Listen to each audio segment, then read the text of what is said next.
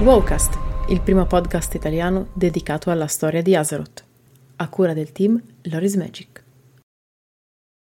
Storia di Azeroth capitolo 114 L'assalto della legione. Dopo la disastrosa battaglia della riva dispersa, la legione infuocata iniziò quasi immediatamente ad attaccare le principali città ed aree di importanza strategica di Azeroth in particolare, i demoni invasero le Marche occidentali, Ajara, il deserto di Tanaris, la parte settentrionale delle savane, Colle Torto e Dummorog.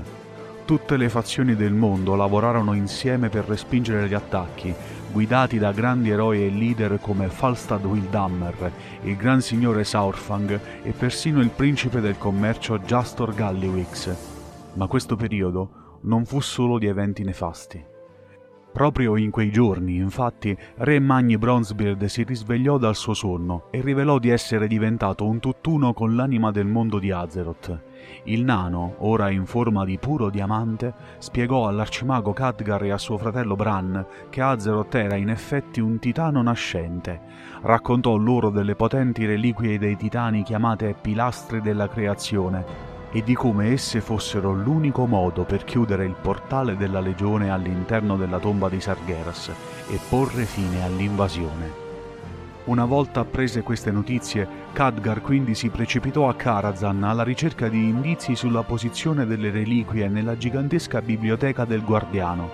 La legione aveva inviato le proprie truppe per abbattere la torre, ma l'abile mago, aiutato da un avventuriero, riuscì a trovare in tempo la risposta che stava cercando, in un vecchio libro scritto addirittura dal primo guardiano di Tirisfal in persona, Alodi.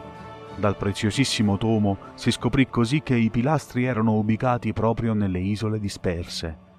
Intanto, con il disastro della battaglia della riva dispersa e con le tensioni tra l'alleanza e l'orda che impedivano ai leader di fazione di lavorare a stretto contatto, i membri di ogni classe decisero di unirsi e concentrarsi su questa nuova terribile minaccia per fare ciò che doveva essere fatto. Grazie per l'ascolto! Trovi un nuovo Wowcast ogni mercoledì e un nuovo Wow Novel ogni venerdì su tutte le piattaforme streaming. Ti aspettiamo su YouTube con approfondimenti video, estratti delle live e tanto altro.